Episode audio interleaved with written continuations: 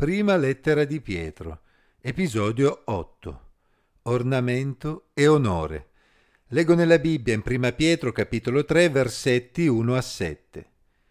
Anche voi, mogli, siate sottomesse ai vostri mariti, perché se anche ve ne sono che non ubbidiscono alla parola, siano guadagnati senza parola dalla condotta delle loro mogli, quando avranno considerato la vostra condotta casta e rispettosa il vostro ornamento non sia quello esteriore che consiste nell'intrecciarsi i capelli, nel mettersi addosso gioielli d'oro e nell'indossare belle vesti, ma quello che è intimo e nascosto nel cuore, la purezza incorruttibile di uno spirito dolce e pacifico, che agli occhi di Dio è di gran valore. Così infatti si ornavano una volta le sante donne che speravano in Dio, restando sottomesse ai loro mariti, come Sara, che obbediva ad Abramo chiamandolo Signore della quale voi siete diventate figlie facendo il bene senza lasciarvi turbare da nessuna paura. Anche voi mariti vivete insieme alle vostre mogli con il riguardo dovuto alla donna, come a un vaso più delicato.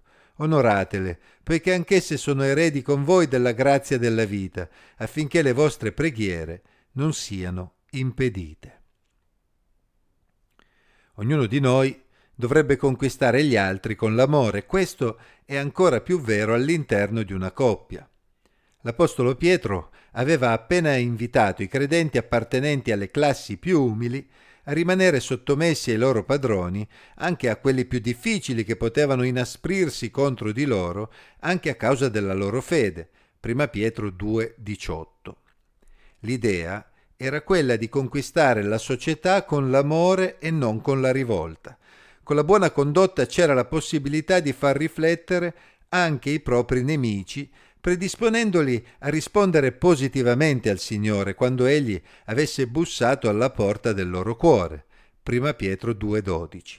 Ora, in questa sezione lo stesso principio viene applicato alle donne cristiane nei confronti dei propri mariti, soprattutto quelli non credenti che potevano anche ostacolarle nella loro fede. In un mondo fortemente patriarcale come quello in cui vivevano Pietro e i suoi destinatari, in cui le donne, come purtroppo accade di frequente ancora oggi, non godevano di alcuna considerazione nella società, poteva essere forte la voglia di rivendicazione delle donne cristiane, il loro desiderio di giustizia, stimolato dalla buona notizia di Gesù. Anche loro, vengono esortate da Pietro ad accettare il loro ruolo difficile, senza ribellarsi. Mentre, come si nota in seguito, Pietro si aspettava che il rapporto con un marito cristiano potesse essere decisamente più favorevole per la donna, la relazione con un marito incredulo poteva essere davvero complicata. Anche in questo caso il segreto era quello di accettare il proprio ruolo affidando a Dio la propria causa. Vedi prima Pietro 2,23. La speranza era che una buona condotta, fedele e rispettosa, potesse conquistare il marito incredulo e portarlo al ravvedimento, più di tante prediche.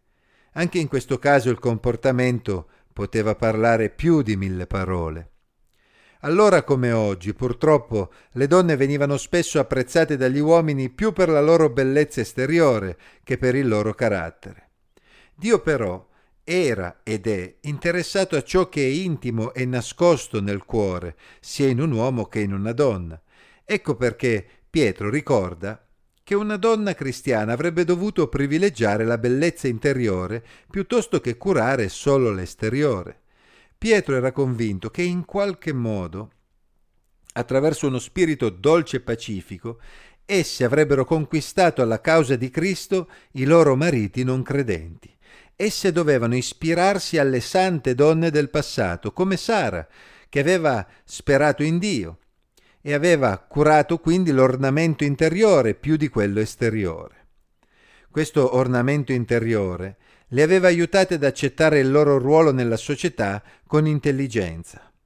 Sara si riferiva ad Abramo chiamandolo mio signore come si usava a quel tempo, si veda Genesi 18:12 ma questo non le impediva di svolgere un ruolo attivo e partecipativo nelle decisioni della famiglia. Si vede ad esempio Genesi capitolo 21 versetti 9 a 12. Le donne cristiane potevano quindi essere figlie di Sara, interpretando il loro ruolo nella famiglia, in base alle convenzioni del proprio tempo e della propria società, senza paura, puntando a mettere in luce le proprie qualità interiori con le quali avrebbero conquistato maggiore considerazione da parte del marito.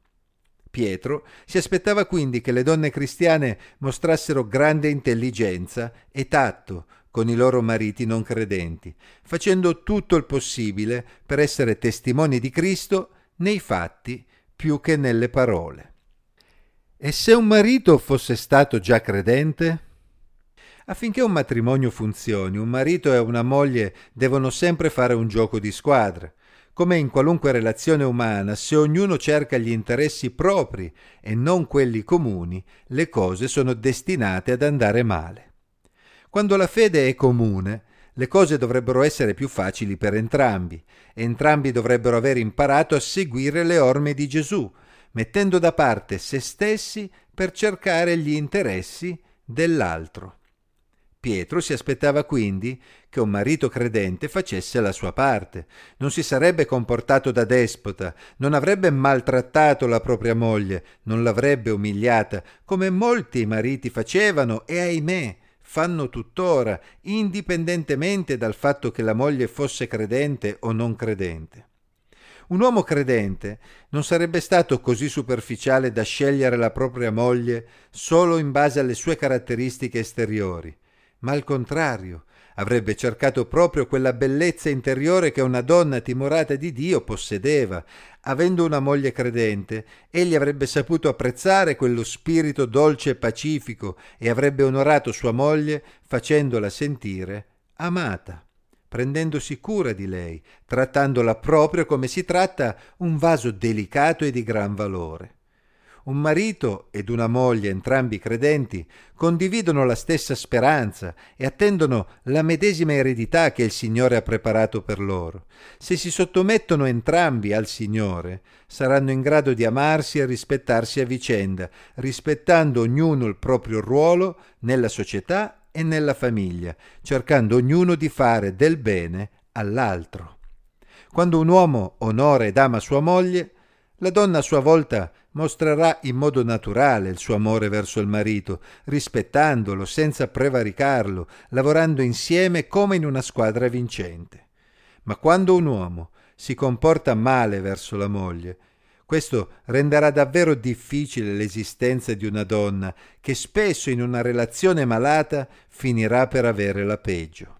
Nel corso dei secoli gli uomini hanno spesso trattato duramente le donne ed è triste constatare che questo accade troppo spesso, ancora oggi, anche tra le mura di insospettabili famiglie per bene. Non dimentichiamo il monito finale di Pietro in questa sezione che ci avverte sulle conseguenze che può avere anche nel proprio rapporto con Dio un cattivo comportamento nei confronti della propria moglie. Quando qualcosa rovina le relazioni orizzontali, c'è sempre una conseguenza sulle relazioni verticali con Dio e questo vale anche all'interno della coppia.